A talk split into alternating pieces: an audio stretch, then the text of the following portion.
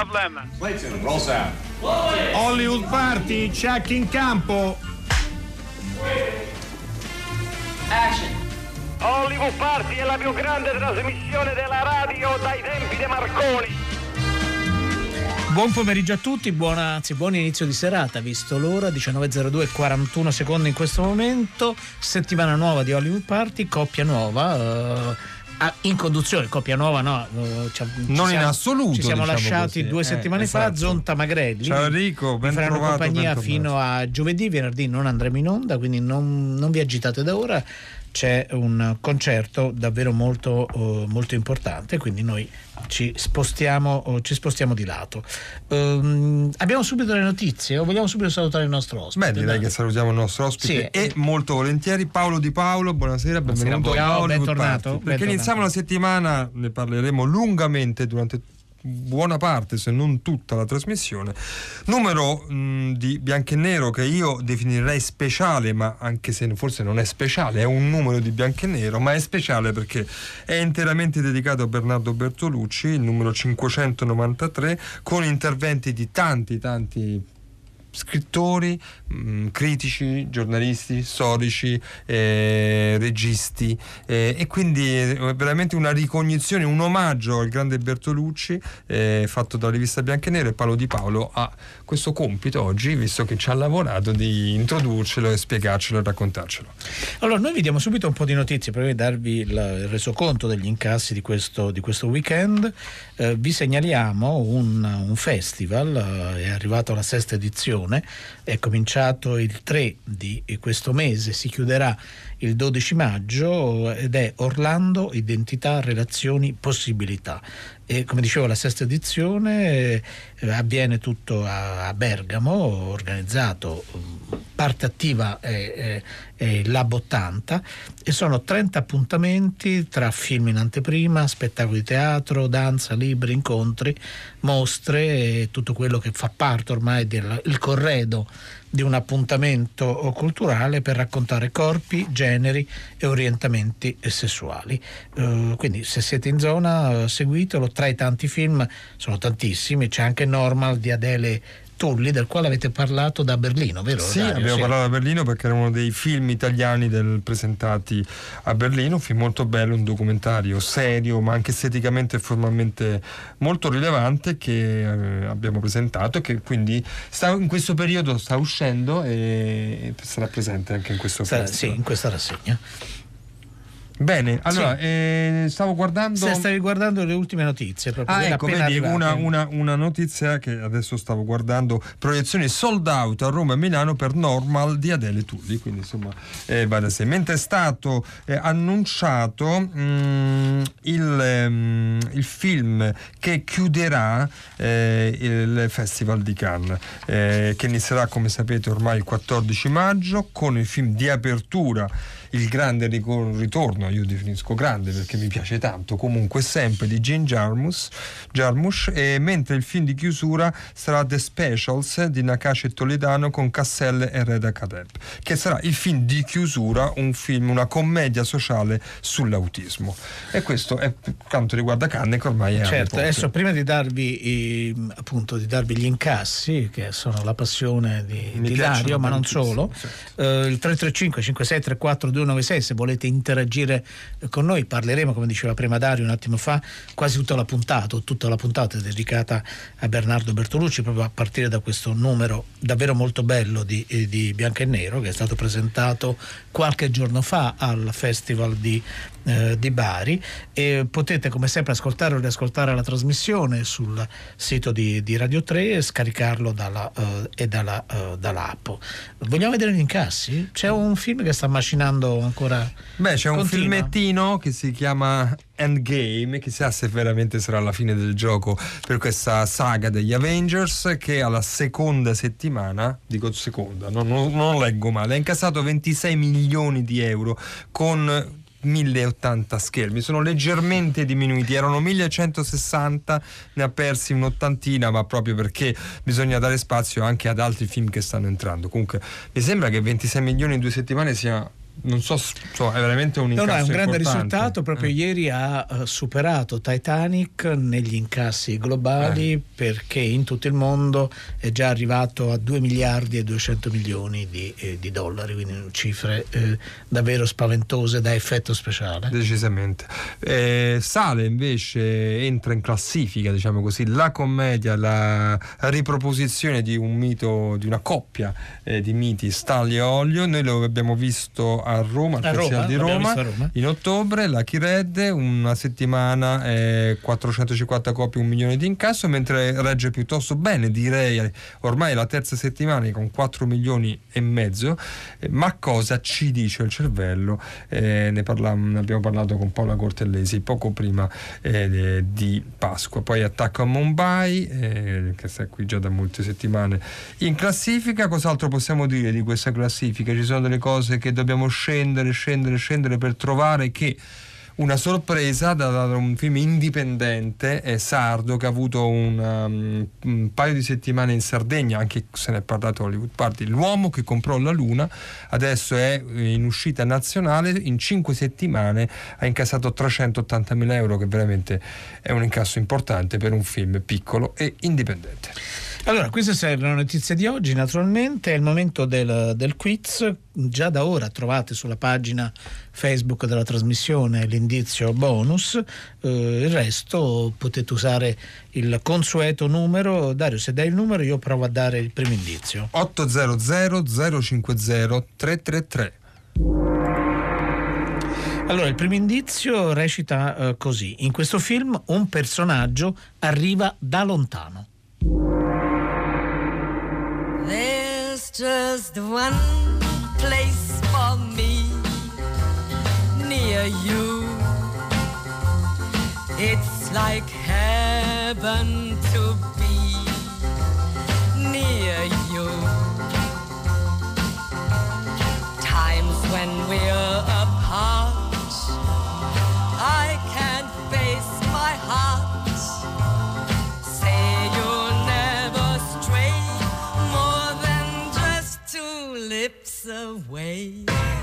If my hours could be spent near you, I'd be more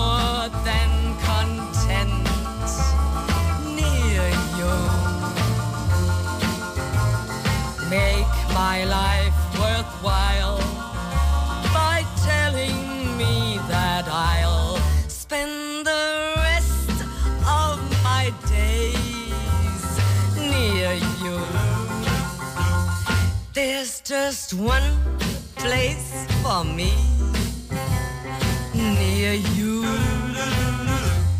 It's like heaven to be near you. Times when we're apart,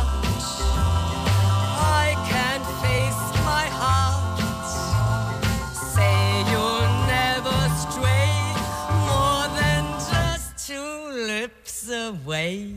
If my hours could be spent near you, I'd be more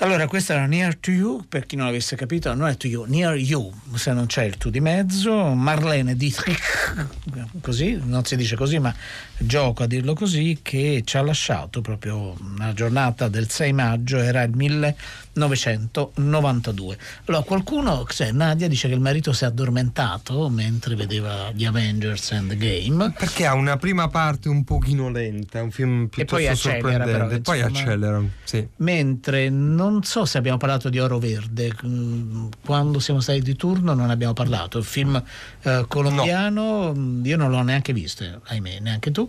Eh, un film colombiano, almeno a giudicare dalle recensioni, da, eh, da vedere. E poi qualcuno, Silvia, ha fatto un'accoppiata e ha visto Sisters Brothers che non sta andando molto bene e Starlo e Olio, quindi ha scelto due coppie, no? West e due eh, veramente meravigliosi eh, comici, secondo alcuni più grandi, la più grande coppia comica della storia, della storia del cinema e non solo. E sono piaciuti tutti e due, quindi questo, eh, questo è interessante.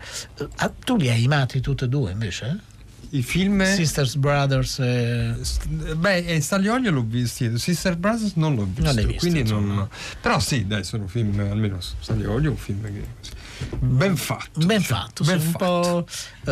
ah, Silvia ha visto anche Di Lili a Parigi, che è un bellissimo cartone, sono, sono d'accordo con te. Ma ora parliamo di un bellissimo autore, di un grandissimo autore. Beh, di un grande maestro che noi abbiamo omaggiato anche ieri, ricordiamolo, eh, con il cinema alla radio, perché sta- abbiamo mandato in onda una puntata, una registrazione del, eh, in cui appunto insieme a Enrico Magrelli e Bernardo Bertolucci raccontava il farsi di Io e te, che è l'ultimo film di Bernardo Bertolucci. Avremmo tanto voluto vederne un altro e più in là Paolo parleremo con eh, due sceneggiatrici che hanno lavorato a un progetto, eh, a una sceneggiatura di un, di un film di Bernardo che poi appunto eh, non si è fatto. Allora Paolo Di Paolo eh, ti sfrutteremo ecco, anche per raccontarci un po' il progetto di, questa, di questo numero di Bianco e Nero interamente dedicato a Bernardo Bertolucci. Ehm, eh, nel quale anche soltanto sfogliando l'indice si notano eh, degli, insomma, dei guizzi, eh, delle idee eh, più che affascinanti. Oltre ad aver chiamato insomma degli esperti, degli storici, dei critici importanti, ovviamente firme, Paolo Mereghetti, Fabio Ferzetti, Roberto Silvestri, Emanuela Martini, eh, Enrico Magrelli, leggo, Pote- posso dirlo? Sì, sì, cioè, può essere imbarazzante, ma Emiliano diciamolo. Mo- eh, vabbè, però questa è la nostra Sì, sì, storia, certo. eh, Emiliano Monreale. Ci sono dei nomi invece di scrittori eh, o anche di registi che sono stati evidentemente chiamati per arricchire lo sguardo non solo critico storico, ma anche lo sguardo di spettatori eccezionali o d'eccezione, come nel caso, per esempio, di Antonio Scurati, che a proposito del conformista, perché il film poi si di- il, il numero si vide per film, quindi per analisi, eh, scrive eh, un articolo, un testo, un breve saggio dal titolo Il, fasci- il fascismo come genus italiano. Ecco, mh, possiamo partire da questo, poi ci allarghiamo ovviamente, giusto per trovare un filo. eh. Devo, devo riconoscere che l'idea di Felice Lauda Dio e anche di una persona che conoscete bene, che è Alberto Crespi, che hanno condiviso con me questa avventura, è stata quella di provare a fare una panoramica su Bertolucci. È il titolo praticamente del terzo testo di Adriano Aprà, Panoramica su Bertolucci, però che fosse leggermente eccentrica, cioè appunto come tu raccontavi, critici che si fermano su ciascuno dei film, ma anche scriventi o scrittori non necessariamente diciamo esperti di cinema Sì. e questo naturalmente crea uno strano eh, motivetto basico di questo numero e cioè il fatto che si potrebbe dire usando un aggettivo che a Bertolucci sarebbe secondo me piaciuto che questo è un cinema letterario il cinema di Bertolucci si manifesta come cinema letterario ma non tanto nella ragione più ovvia e cioè che molta parte del cinema di Bertolucci ha a che fare con dei romanzi Certo. conformista, io e te, per citarne due a caso, ma perché la componente letteraria del racconto di Bertolucci viene manifestata, dilatata, intensificata dal racconto che fanno questi scrittori. Secondo me in due direzioni. Una recuperando un contatto con la prima vocazione di Bertolucci, che è una cosa su cui insistiamo molto nel numero, anche in una lunga conversazione con Gabriella Palli Baroni, che non è una studiosa di cinema, ma una studiosa di letteratura, è la curatrice del Meridiano Attilio Bertolucci, quindi il grande padre di Bernardo e di Giuseppe, e ci racconta come effettivamente questo giovane poeta Bernardo eh, effettivamente vince il Viareggio giovanissimo, insomma si addentra nel mondo letterario e poi dà una sterzata improvvisa, mollando di colpo la letteratura, nei fatti è proprio un abbandono no, rispetto a delle premesse. Certo uno dirà è precoce anche la vocazione cinematografica, ma c'è un interstizio minimo che è interessantissimo esplorare in cui sembra proprio che lui cerchi di raggiungere dei risultati letterari attraverso il cinema. Questo lo chiarisce molto bene Palli Baroni ed è molto interessante come, secondo la sua prospettiva, lui volesse dimostrare costantemente a suo padre di essere riuscito a diventare un poeta con il cinema.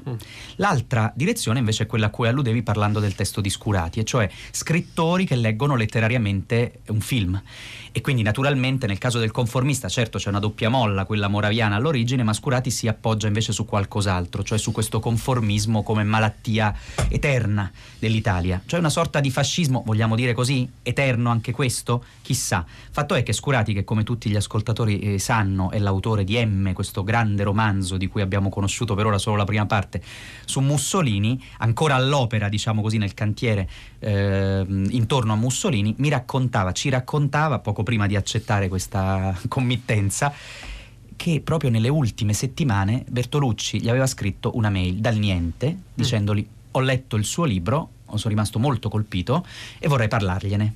Beh, sarebbe stata una conversazione, mi diceva Scurati, che eh, lui eh, aspettava Eh, certo. con grandissimo Certo. interesse, con grandissima tensione. Purtroppo, ecco, l'ultima mail data qualche eh, tempo prima della morte di, di Bertolucci. E questo gli è rimasta naturalmente a Scurati come pulce nell'orecchio, che l'ha spinto poi a riflettere anche al suo stesso lavoro, sul suo stesso lavoro intorno a Mussolini, a partire dal conformista, insomma, ritornando sul conformista come se fosse una stilizzazione di quello che è effettivamente la componente basica dell'adesione al fascismo, che per Scurati, dico con una forzatura un po' ingenua, è come una specie di riscoperta di quanto quell'adesione al fascismo sia stata larga e solida. Però questo è solo uno degli esempi, perché, tanto per dirvene qualcun altro, c'è uno scrittore, altro premio strega, adesso Scurati non vogliamo attribuirglielo prima del tempo, però in Lizza, diciamo, è stato più volte in Lizza, invece Edoardo Albinati, che l'ha vinto, scrive un pezzo che chiude il numero, Forever Young, in cui ci dice questa cosa. Tu lo mh, eh, citavi come maestro Bertolucci, ma ho trovato molto bella questa cosa che dice Albinati, e cioè che in fondo non voleva essere un maestro, o almeno giocava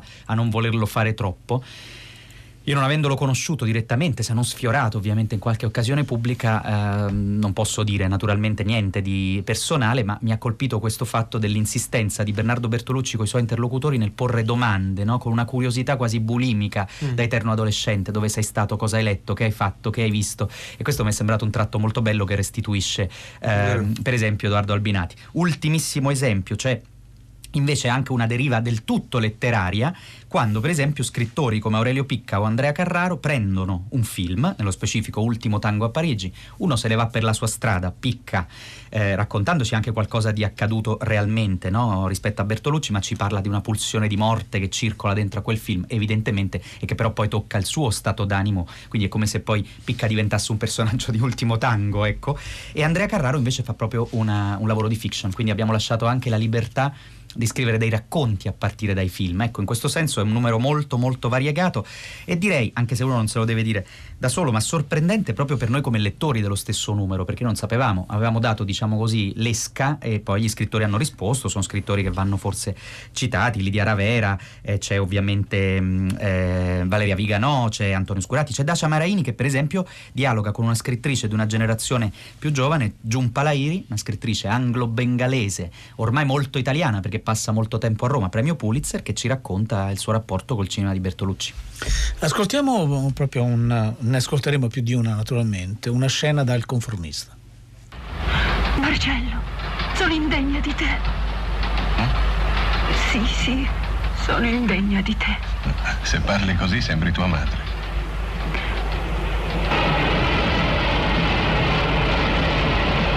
Devo dirti una cosa, ma devi voltarti, se mi guardi mi vergogno. Forse dopo non mi amerai più, ma io devo dirtelo. Sai, io... Io non sono come credi tu. Non sono... Non sono vergine. Cosa pensi di me ora?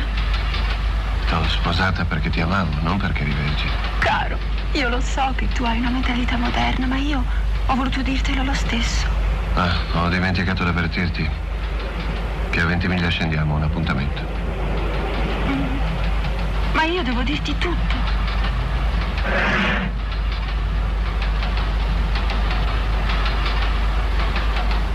Ti sei arrabbiato?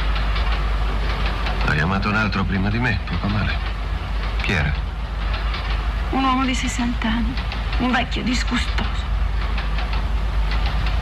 Era un amico di famiglia, Chi è?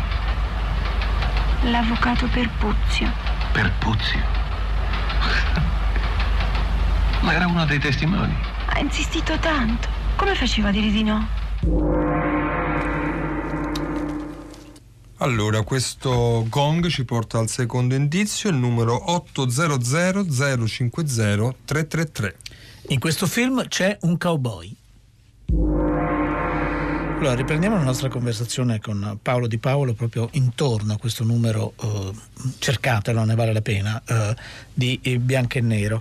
Eh, Paolo, stavo pensando che eh, curiosamente anche una sorta di cugino di Bernardo Bertolucci, Marco Bellocchio, anche lui, eh, prima di concentrarsi sul cinema, scriveva, scriveva delle poesie, scriveva dei racconti, non ha mai scritto un romanzo, almeno, che, almeno finora non l'ha mai raccontato, poi potrebbe averlo fatto.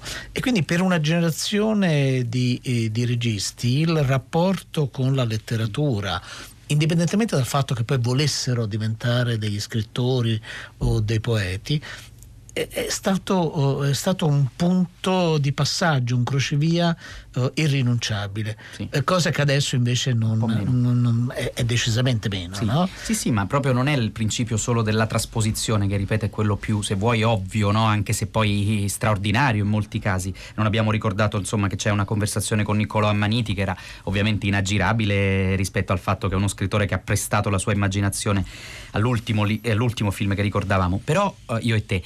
Però è vero questo, è vero un rapporto proprio sorgivo con la letteratura, come se fosse un modo di conoscere il mondo, forse addirittura il primo modo di conoscere il mondo attraverso il campo artistico. A me fa una certa impressione, effettivamente, vale per Bellocchio, vale per moltissimi altri cineasti italiani, questa sorta di genealogia letteraria, per cui se uno parla con loro o, ra- o- raduna, diciamo così, le loro conversazioni, la quantità di riferimenti a libri, a scrittori frequentati, a poeti che poi hanno avuto un impatto decisivo sulla loro formazione, è veramente abbastanza eclatante. Lo stesso Fellini, che poi la cui cultura è sempre così eh, difficile da ricostruire, no? perché sembrava uno che non sapeva niente, poi in fondo sapeva tutto, leggeva addirittura gli scrittori nuovi delle generazioni che allora erano quelle più giovani, cioè negli anni Ottanta scopriva Marco Lodoli, scopriva Susanna Tamaro della prima ora e ne parlava con una grazia, con una finezza anche dal niente, così che era abbastanza impressionante. Quindi questa bulimia no? di, di storie, di letteratura si trova moltissimo nel racconto che facciamo di, di- di Bertolucci e addirittura direi che quando poi cerchiamo di scovare dentro la sua officina di formazione poetica troviamo anche delle mh, curiose coincidenze perché io faccio un esempio, no? c'è un testo um, su cui ho lavorato e ho cercato un'intervista che Bernardo Bertolucci dà a Dacia Maraini nel 1973. Intervista bellissima perché è un'intervista sull'infanzia. E allora ci sono delle cose che lui dice alla Maraini, dice ci sono tre o quattro cose che mio padre mi ha lasciato. Una è il suo odore, un odore di mandorle amare. Uno che si esprime così è già un poeta, evidentemente, no? Ha ereditato qualcosa di poetico. Ma soprattutto una, se voi ci pensate, io ho fatto questa forzatura, però è una frase che dice di essere mm, una frase ereditata da suo padre, che per me è il centro anche del cinema, però di Bertolucci, ed è una frase letteraria. Dice la necessità di vivere la vita quotidiana in maniera non traumatica e sempre celebrativa cioè di una poesia che celebra la vita quotidiana. E questo, per uno che scherzando diceva di se stesso sono un regista di soprammobili, eh, effettivamente fa sorridere, ma la- la- l'intensità di certe scene di Bertolucci è in questa pura e direi anche antinarrativa per certi versi, no? quasi fine a se stessa. eh, celebrazione dell'esistente. Infatti c'è un pezzo di un editor molto letterario, anche scrittore Alberto Rollo, che parla della forza delle scene madri. Ma volevo chiudere con questa frase, no? Dice l'altra cosa che ha ereditato da suo padre, la nostalgia. La nostalgia di che? gli chiede la Maraini giustamente e lui risponde, questa frase bellissima, la nostalgia del presente che ti muore tra le mani. Cioè tutto il cinema di Bertolucci si potrebbe leggere come la nostalgia del presente che ti muore tra le mani, perché c'è la forza del presente, ma c'è anche uno sguardo che sembra poi sempre un attimo dopo quello che è appena accaduto. E io faccio l'esempio di un dettaglio di The Dreamers, che è un film pure quello molto letterario, oltre che molto cinefilo. Ecco, ve lo ricordate quell'uovo al tegamino che frigge a un certo punto in una scena di sesso tra le tante, adolescenziale o post-adolescenziale, appassionatissima come c'è in The Dreamers? Due ragazzi che stanno sul pavimento e fanno l'amore, un altro di quel terzetto che frigge un uovo al tegamino. Allora c'è la celebrazione dell'esistente perché mentre frigge l'uovo al tegamino loro scoprono qualcosa di naturalmente più, più profondo e articolato, ma in fondo il tempo è minimo ed è sconfinato perché quell'uovo al tegamino sembra friggere per sempre. Ascoltiamo una scena, non è esattamente quella di The Dreamers. Ma Ci fu una sera, nella primavera del 68, in cui il mondo finalmente sfondò lo schermo. Obbedendo a un'oscura coalizione di dubbi interessi, il ministro Marrot ha fatto cacciare Henri Langlois dalla Cinémathèque française. A Chaillot avete potuto verificare che esiste una cultura cinematografica libera e giusta. Con dei pretesti burocratici, i peggiori nemici della cultura hanno riconquistato questo baluardo della libertà. Non lasciamoli fare! La libertà non si riceve! Si prende! Tutti coloro che amano il cinema In Francia e nel mondo sono con noi! sono con Henri Langlois!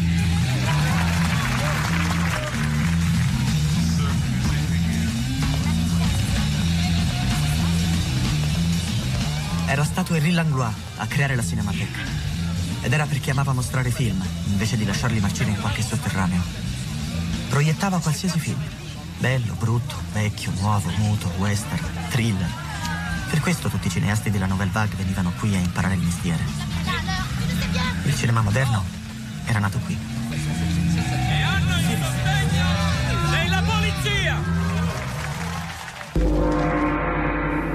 Il gong ci porta al quiz 800 050 333. Allora, il terzo indizio, poi condivido con tutti anche l'indizio bonus che è sulla nostra pagina Facebook. In questo film un soldato salta in aria. L'indizio bonus di questo film esistono dei sequel.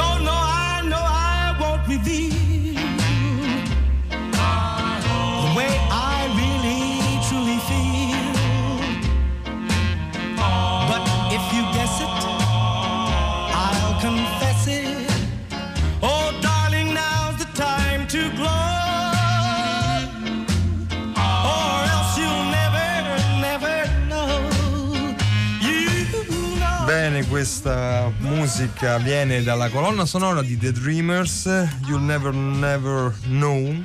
Ehm, The Dreamers abbiamo sentito appunto una clip precedentemente è il film sul 68 ma postumo diciamo fatto dopo molti anni dopo è un film che in qualche modo dobbiamo leggere anche eh, associato al non dico al vero film sessantottino ma al vero film fatto nel 68 di Bertolucci che è Partner che è un film strano forse non del tutto riuscito un figlio- Sufficientemente disturbante. sì, no? disturbante, al quale comunque Bertolucci era legato ehm, e, quello è un film fatto nel maggio del 68 a Roma. E lì c'era il teatro c'era tanto l'influenza del Living Theater c'era pure questa che Paolo Di Paolo eh, ci stava descrivendo questa generosità ma questa curiosità eh, enorme di Bertolucci verso le arti e, anche quindi verso il teatro in quel caso. Legato alla politica che veniva portata da Clementi che andava a Parigi e tornava con gli slogan che poi si trovano nel film diciamo che The Dreamers andrebbe visto anche insieme a Partners in modo da fare Sì, sì, un, una- un doppio spettacolo, un doppio con un spettacolo. doppio dibattito. noi adesso invece vorremmo sapere tutto quello che si può sapere su un No, no, qualcosa tutto, anche quello che non si può anche sapere, quello che non direi, si può certo. sapere con Ludovica Rampoldi e Ilaria Bernardini benvenuti a Hollywood Benvenute. Party ciao Grazie. Ciao, buonasera a tutti. eh, che hanno avuto l'onere, l'onore, la fortuna di, insomma, di intrecciare eh, Bernardo Bertolucci eh, e di lavorare con lui ad un progetto, non so a che, a che punto eravate arrivati, eh, di sceneggiatura, di soggetto, di sì, non so bene che tipo di... ah, non so neanche che, di che cosa parlava il film, quindi vorremmo sapere tutto eh, di questa ultima cosa a cui stavo lavorando Bernardo. Allora, Sì, direi, inizia, chi inizia di voi due? Ludovica, vuoi andare Ludovica, vai, Ludovica Rampoldi, sceneggiatrice, vai. Sì, buonasera Dario, dunque Ciao. abbiamo avuto sì, questo grandissimo dono di passare mesi meravigliosi accanto a Bernardo, abbiamo iniziato a lavorare che era a febbraio e abbiamo finito a ottobre abbiamo mm. finito una prima stesura di, uno, di un copione eh, a cui abbiamo lavorato molto eh, tutti e tre con grande entusiasmo e slancio. Eh, quando ci, com- ci, ha convocato a febbraio Bernardo ci ha parlato di uno spunto che aveva in mente, di un'idea primigenia, che, eh, un'immagine che lui vedeva e intorno a questa prima scintilla abbiamo eh, elaborato 5, 6 storie possibili fino a trovare invece quella che ha acceso l'entusiasmo di Bernardo e che abbiamo esplorato fino appunto a renderla il copione che è diventato. Noi abbiamo finito questa, questa sceneggiatura a ottobre, ci siamo salutati con grande gioia, abbiamo brindato a champagne, lui era felicissimo e non vedeva l'ora di iniziare mm. e poi abbiamo, ci siamo separati perché la, la, la sceneggiatura aveva bisogno di un tempo tecnico di traduzione e per un'ironia tremenda del destino la traduzione è arrivata proprio quel giorno e Bernardo è morto. E questo è stato il, il percorso. il percorso. Eh, Ilaria Bernardini, naturalmente non so se potete rivelarci un qualcosa del, eh, de- della storia o meno, eh, però co- come avete lavorato con, con Bernardo? no? Al di là del, del piacere, immagino, e anche forse del, del rispetto, anche se poi non- non non- Bernardo aveva questa grande eh, qualità di non mettere in soggezione mai nessuno, no? Verissimo. riusciva sempre a a farti sentire un suo, un suo pari, no? che è la qualità poi delle persone, delle persone eccezionali. Però appunto scrivere con Bernardo, Ilaria, co- cosa accadeva? Portateci lì a casa di Bernardo insieme a voi. Ma in qualche maniera no, pur- purtroppo credo che della storia nello specifico in questo momento ancora non possiamo eh, dare, dare dettagli per, per- per tanti motivi, però di come era scrivere questa storia sicuramente sì e anche se non ci siamo mai, credo, sentite lontanamente neanche un secondo eh, pari, quello che dice è verissimo nel senso che si creava un'atmosfera ehm, totalmente da un- da un certo punto di vista, grazie alla sua generosità, eh, totalmente carica di intuizioni, visioni sue, eh, input che portavano sempre avanti ehm, l'esplorazione di quello che eh, gli sarebbe piaciuto e che, eh, che aveva veramente voglia di raccontare e girare. E la libertà assoluta con cui questo mh, come dire, flusso di eh, coscienza che passava da um, slogan buttati eh, lì che ricordava appunto siamo partiti dal, dal 68 in questo blocco della trasmissione e, e poesie che citava pezzi di canzoni e poi i vuoti necessari invece a, a far depositare le idee per cui c'era un'atmosfera che era sempre eh, piena di dolcezza, di adrenalina allo stesso tempo e, e che rendeva la ricerca di questa storia qualcosa per me di mai eh, provato prima, come se ci fosse un cervello unico, una bolla unica, molto calorosa e per me rivoluzionaria che era stare in questo giorno ed era stare con lui, insomma. Chiaramente un, un maestro nel senso anche proprio tecnico da cui continuare a assorbire, imparare, e, e però senza quella reverenza di cui probabilmente lui non si faceva veramente in effetti ehm, nulla e- ed era continuamente assetato anche di quello che avevamo visto noi, credo che quasi ogni volta aprissimo le sedute dicendo e e colui che ci chiedeva che cosa avete visto, avete visto qualcosa, cosa mi raccontate, c'era sempre questa come dire mangiare il mondo, la cultura, Sì. tutte le cose attraverso qualunque cosa gli, gli capitasse di incontrare. Quel giorno, noi in questo periodo gli capitavamo spesso e quindi quasi da prepararsi prima. Eh, ci credo. Cioè, cosa avete visto? No, oddio, non abbiamo visto nulla. Non, abbiamo letto ancora l'ultimo romanzo. Eh beh, questo è, però è, è vero, è bello, capisco questo, eh, il trovarsi al confronto con una persona che è un vulcano di curiosità, no? che, che assorbe e che dà. E Ehm, che poi comunque continuava a vedere tantissimo, tantissimo Eh sì. cinema. Eh, ascoltiamo, ma poi era un onnivoro. no è vero, è vero, quindi uno poteva anche dire ho visto anche un film di serie Z e lui non, non Sì, giudicava. ma lui era, era molto deluso dal fatto che non avessimo visto la casa di carta. Ah, per dire. Eh, que- que- que- questo, questo è molto grave. snobismo verso la serialità o verso altri tipi di... Insomma, era un- assolutamente un maestro che privo della deriva che Mm. spesso si ha di trombonismo, anzi lui era proprio uno che era curiosissimo. No, no, per- eh, no, infatti anche perché di tromboni siamo veramente circondati. Continueremo a parlare con voi, ascoltiamo però prima un passaggio di Novecento. Damalgate. Sentite. Il comunismo è furbo. Fa leva sui vostri sentimenti. Come fa questo bel gattino?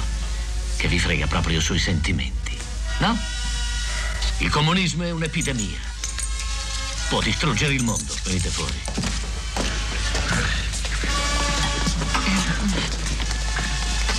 Facciamo finta che questo gatto abbia il comunismo. Voi non dovete preoccuparvi per lui, ma dovete pensare a tutti gli altri gatti del mondo e dovete proteggerli. Dovete preservarli dall'epidemia. Gli occhi fissi su questo gatto. Dovete dirvi, quello non è un bel gattino. Quello è un comunista. E dovete distruggerlo!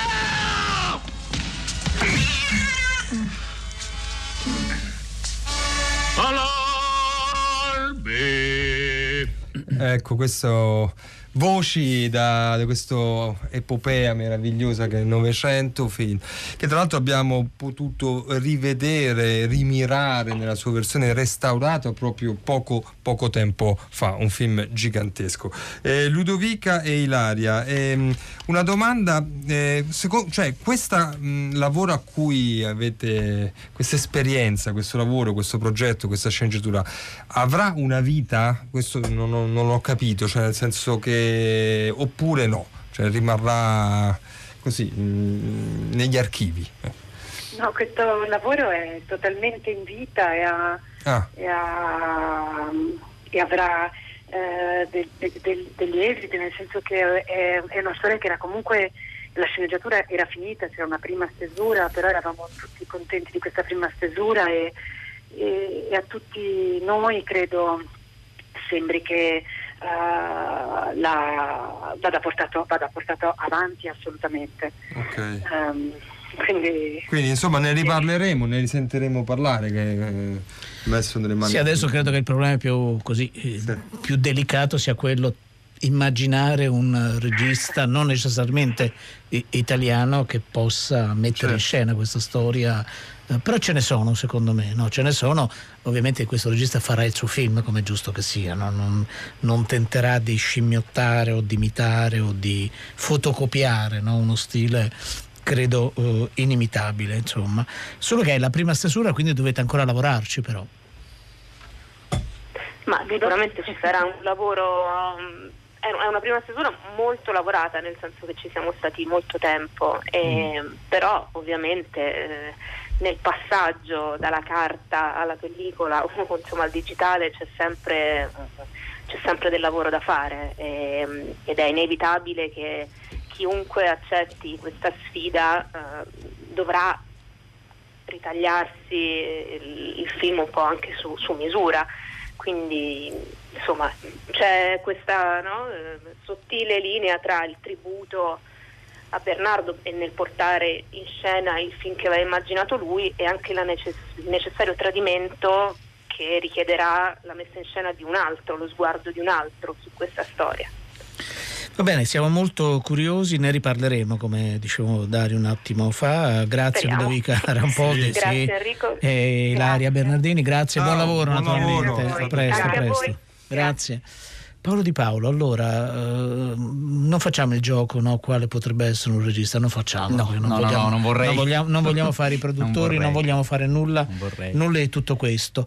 Noi abbiamo appena così, no? sfogliato alcune pagine verbalmente, no? poi noi abbiamo avuto modo di sfogliarlo eh, con attenzione, perché poi in questo numero di Bianco e Nero dedicato a Bernardo Bertolucci mh, c'è tantissimo materiale. C'è no? moltissimo Eh. materiale fotografico, intanto questo bisogna richiamarlo, non sono soltanto foto, fotogrammi, sono molte foto di scena, in larga parte anche inedite. Per esempio sentivamo Allarmi siamo fascisti da Novecento, Romana Petri, che è una scrittrice che ha contribuito, chiude il suo pezzo proprio su quell'Allarmi siamo fascisti in un testo che si intitola Il vento in una stanza, il personaggio di Attila, il fascismo che ha accecato un paese. Ma volevo uh, dare un ultimo accento alla presenza dei grandi registi contemporanei che omaggiano Bertolucci. È chiaro che è materiale anche venuto fuori grazie alla moglie di Bertolucci eh, in base a quello che è accaduto in una bellissima serata al Teatro Argentina di commemorazione eh, di Bernardo eh, nel dicembre del 2018, ma eh, questi registi hanno prestato questo materiale grazie anche alla famiglia e sono registi, vorrei diciamo così chiamare in causa qualche nome, che si chiamano Steven Spielberg, che si chiamano Martin Scorsese, che si chiamano Wim Wenders, che si chiamano Pedro Almodovar, tutti in- in- nel- nella condizione di riconoscere un debito nei confronti del cinema di Bertolucci. È abbastanza impressionante, per esempio, che Martin Scorsese ricordi il momento in cui in America, avevo circa vent'anni, dice lui, ebbe l'opportunità di vedere prima della rivoluzione e questo fu, dice lui, addirittura una sorta di pugnalata d'amore, pugnalato alla schiena dall'amore. È di pochi registi italiani che si può dire una cosa del genere rispetto alla ricaduta che hanno avuto sull'ispirazione anche addirittura di artisti della- dell'attorialità, cioè voglio dire Richard Gere o, o Gere che dir, che dir si voglia o, o Sharon Stone che parlano di Bernardo Bertolucci e sono entrambi disposti a riconoscere anche loro, non avendoci lavorato direttamente, un grande debito nei suoi confronti. Questo straordinario provinciale internazionale che è stato Bertolucci mi sembra veramente ancora foriero di molte sorprese. No, e continuerà ad esserlo. Noi ascoltiamo un momento dell'ultimo imperatore. Venendo qui, Vostra Maestà, siamo stati bloccati da un folto gruppo di studenti universitari. Avevano inscenato una manifestazione di protesta contro il governo repubblicano colpevole di aver ceduto territorio cinese al Giappone. Risponde a verità, Mr. Johnston, quello che dicono che a molta gente fuori è stata tagliata la testa. Sì, è vero, Vostra Maestà. Molte teste sono saltate, purtroppo. Il che gli impedirà di pensare per sempre. Per l'imperatore è tempo di riposare. Gli studenti hanno ragione di essere arrabbiati. Anch'io sono arrabbiato. Ma a me non è concesso di lasciare la città proibita. Anch'io voglio andare fuori, Mr. Johnston. Mio signore. Voglio vedere la città dei suoni. L'imperatore vi conferisce l'ordine del cappello dal bottone di rubino, con diritto di essere trasportato sulla vostra sedia da quattro portatori.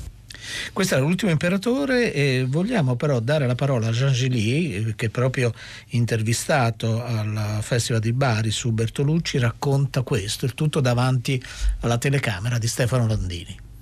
L'ho intravisto, come ricordavo, nel 64 a Cannes, però l'ho, l'ho incontrato mh, più o meno un po' più di dieci anni dopo e l'ho intervistato a lungo, era il momento di, eh, di Novecento e ho fatto una lunga intervista sul Novecento e ne abbiamo approfittato anche per tornare indietro e fare dei commenti su tutto l'inizio della carriera, i primi film, Partner ad esempio, sul quale si è un po' dilungato, perché è un film ovviamente che lui spesso si amano i figli non completamente riusciti, forse di più di quelli che invece sono belli, perfetti. Quello non lo era e gli piaceva parlarne.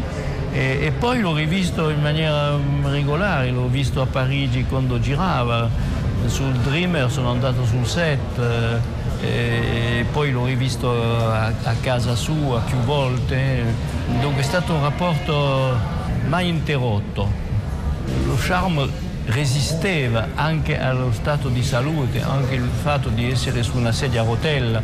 Quando l'abbiamo visto sul palco del Petruzzelli, il pubblico è, è stato emozionato di vedere quest'uomo che malgrado la malattia, malgrado il fatto che era anche un po' diminuito, eh, resisteva e, e continuava a dare la, la sensazione di, un- di uno spirito eh, che, che funzionava ancora in modo perfetto. Questo che avete sentito appunto era Jean Gilly che parlava di Bertolucci dal Bifest. Allora la sigla ci porta via in questo lunedì che abbiamo dedicato interamente a Bernardo Bertolucci, ma pare che un Sì, ascoltatore qualcuno- abbia indovinato il quiz di oggi. Vediamo se è così. Pronto chi ha il telefono?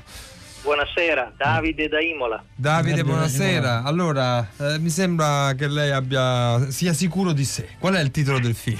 Dovrebbe essere Toy Story. È Toy Story, infatti, Esatto. il primo, John Lasseter, 1995, un'eternità. Eh, Davide, complimenti, passa una buona serata naturalmente.